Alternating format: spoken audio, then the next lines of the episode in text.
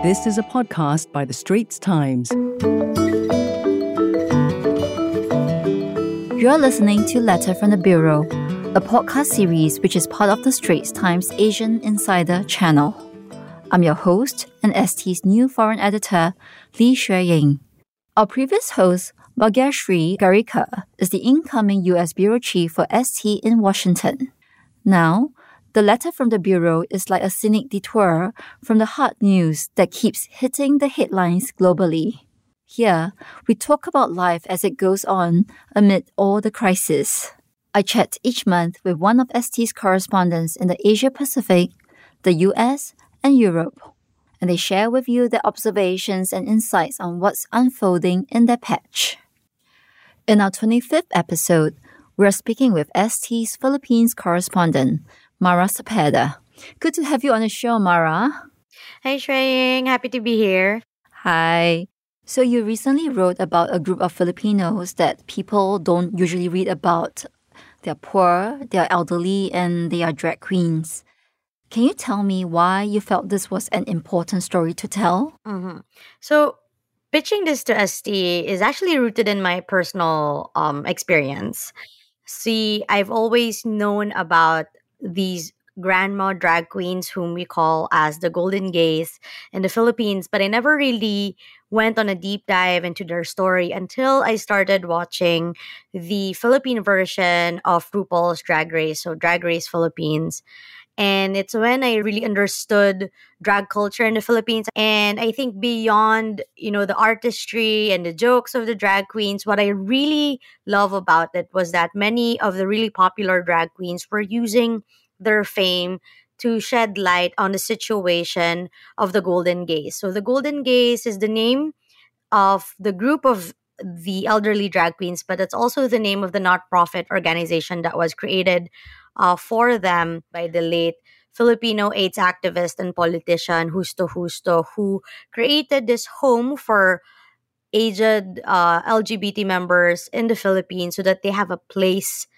to stay. Um, the Philippines is a relatively conservative country. We're predominantly Catholic, and we don't really have social safety nets for members of the LGBTQIA plus community. We have a lot of issues about social welfare programs, although more for our elderly grandmas and grandpas in the LGBTQIA plus community. And so Justo Justo created at home for them. But when he passed away in 2012, the family evicted the Golden Gays and they were left to look for places on their own and they ended up living in the slums of Pasay City. So it's a very, very small home. It's two floors, two bedrooms, but it's very, very cramped. And about nine people are staying in there currently, while the rest of the Golden Gays live in other areas, depending on who they know or depending if they have family or if they have friends in the area. I see. So when you went down, what was it like, and what were the spirits of these uh, golden gays? Were they very um? Did, did they feel very down and out? Since they live in the slums, uh, it's uh, very very poor living conditions. But they, I noticed the effort to really make it homey even if there's nine people sharing a very small home, you can tell that they don't really have a lot of space because the entire place is kind of like their closet as well. If you enter their home, it's really made out of wood and reused steel, scrap metal. So typical of a slum home, but they put carpets in it and you know it's all very clean. But on the ceilings, all of their clothes for their drag shows are hanging from there. So it's kind of like a storeroom slash bedroom for the two bedrooms where the grandmas are staying. So what they would do at night is that they would just lift their stuff and just try to make space for each other. But even if the conditions are like that, you know, honestly, they feel they remind me like my own grandmother because they were very kind and they were very welcoming. They treated me like I was one of their own grandchildren. And I think that's something that's very very endearing. And I think I wanted to tell the story to show that in the Philippines, members of the LGBTQIA plus are still struggling very much to be accepted And you were saying that the younger ones want to help raise money for the Golden Gays to build a permanent house, a hospice. Why do they feel this need for this special effort? Um, what are the unique challenges that they face as opposed to the other needy elderly Filipinos? Mm-hmm. So in the Philippines, we don't really have a very good, uh, a good system to take care of elderly people in general especially if they are part of the less privileged side of society. So, usually, homes for the aged that are run by the government are not really funded very well. They have poor living conditions. And we are told that the grandmas have tried to reach out to uh, their local government, but they were told that they didn't really have space for them. So, their argument is that it's also based on gender that we don't have space for you so you're left to your own devices so one of the among the many struggles of the lgbt community in the philippines is that their own family would ostracize them or abuse them because they don't mm. really understand their gender identity and you know who they are and they end up being alone or they end up living off of the streets. And uh, these young famous drag queens are doing shows have started doing shows to help raise funds to hopefully create a hospice that will be a home for elderly members of the community if all goes well for them Right. So you spoke of discrimination against some of these drag queens. How are they generally viewed among mainstream Filipinos? And have there been actually, actually any changes in attitudes towards them? Okay, so quick history lesson pre colonial times in the Philippines, meaning before we were invaded by Spain in the 1500s, cross dressing has already been part of the culture of early Filipinos. But that practice became less and less accepted as more and more of the country was converted into Catholicism. So the so that also meant that homophobia became stronger in the country. And it was only, I think, in the sometime in the 1980s when members of the LGBT community started getting more prominent roles in media, but often they would be comedians. And so the tendency for people then was to view members of the LGBT community as forms of entertainment, not really serious artists who deserve awards, not really serious enough to be considered as real artists. We do have a very prominent comedian named Dolphy who starred in films and I think did a lot for the community because he portrayed a cross dresser, a gay Filipino who was using his talents as a crossdresser to help his family, but at the same time, it's a struggle and kind of mirrored the experience of members of the LGBT community in the Philippines, meaning they were ostracized or they were abused, often by male family members, thinking that their gender identity is just a face. And then over the years, people became a little bit more liberal and a little bit more accepting. Now we have more members of the community who are very, very popular and are starring in their own shows or starring in their blockbuster shows, blockbuster movies.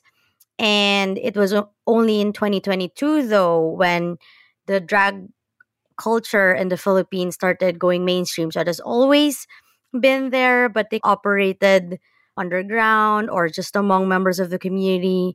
But the arrival of shows like Drag Race Philippines and Drag Den really put them in the mainstream and they attracted a lot of young Filipinos who obviously are the ones who would consume Netflix or would consume shows on Amazon Prime.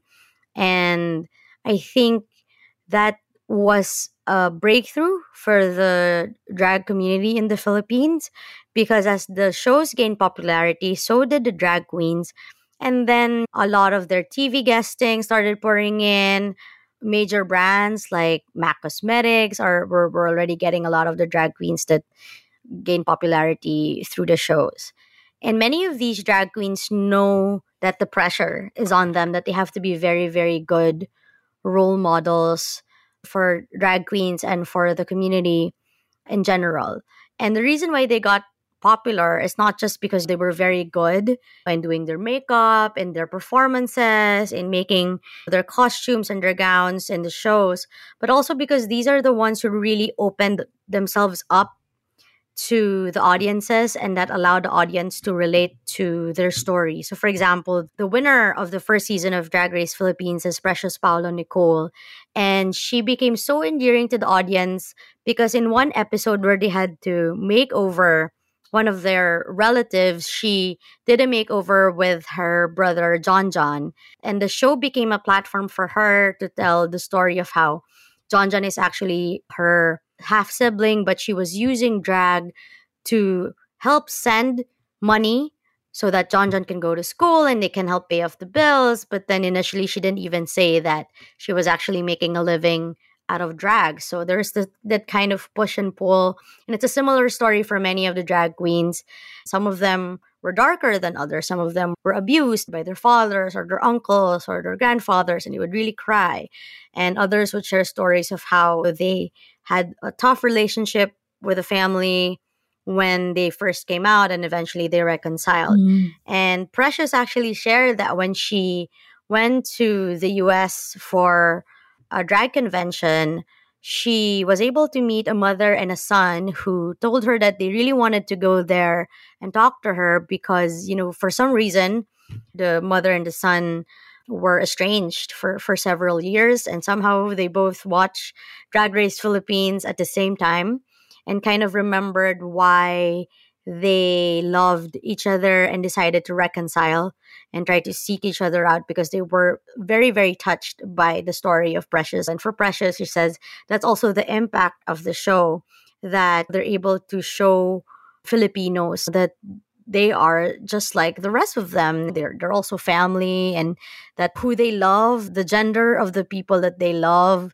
does not make them any different and apart and of course they're using that as a platform to make political statements and do social projects like the golden gays right. But at the same time the philippines i think remains quite conservative.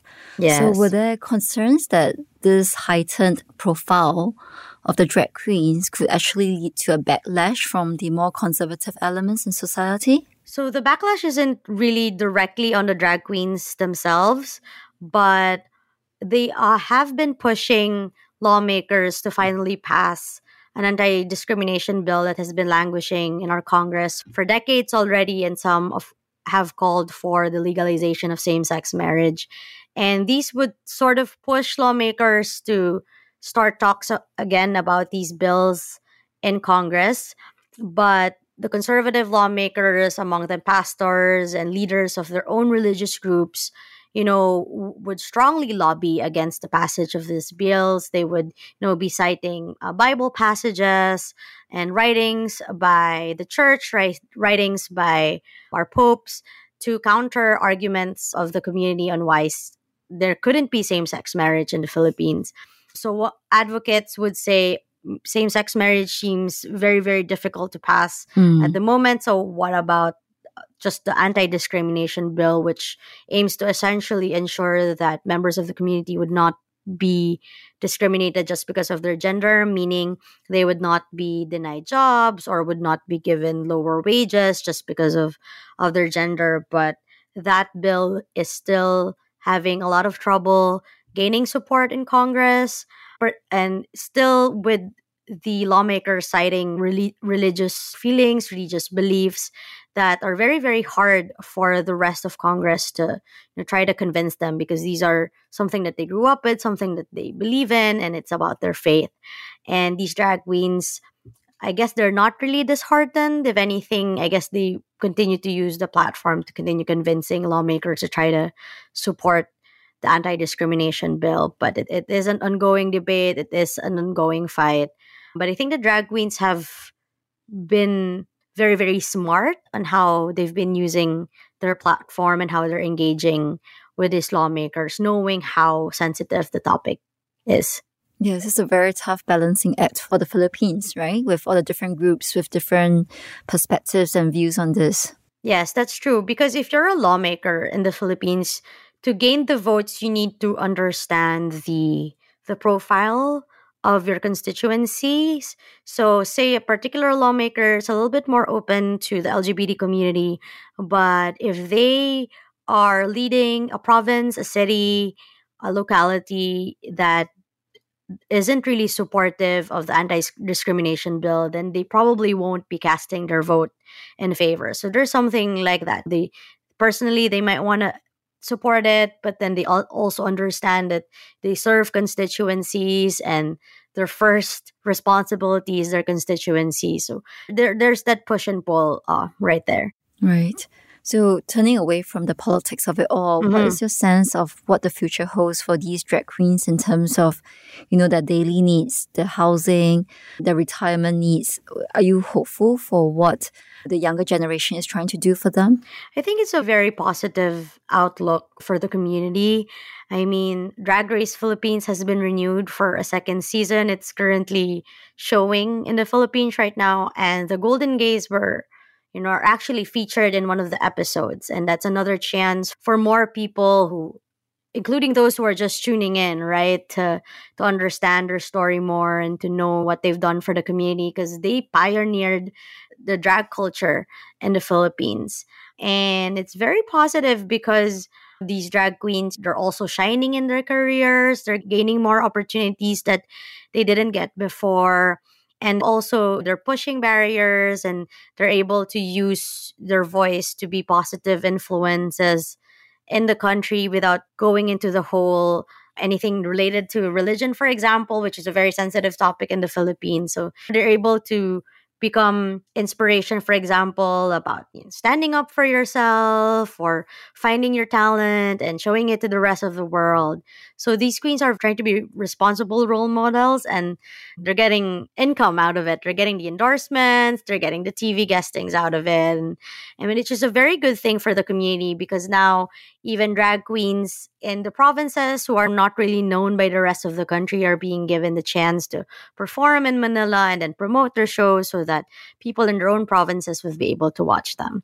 Well, thank you, Mara, for sharing all of that and your insights into the story. Yeah, thank you so much for having me here. Well, that's a wrap for Letter from the Bureau, a podcast by the Straits Times. If you would like to read Mara's column, we have a link in our podcast show notes. You will also find a link to other articles in our Letter from the Bureau series.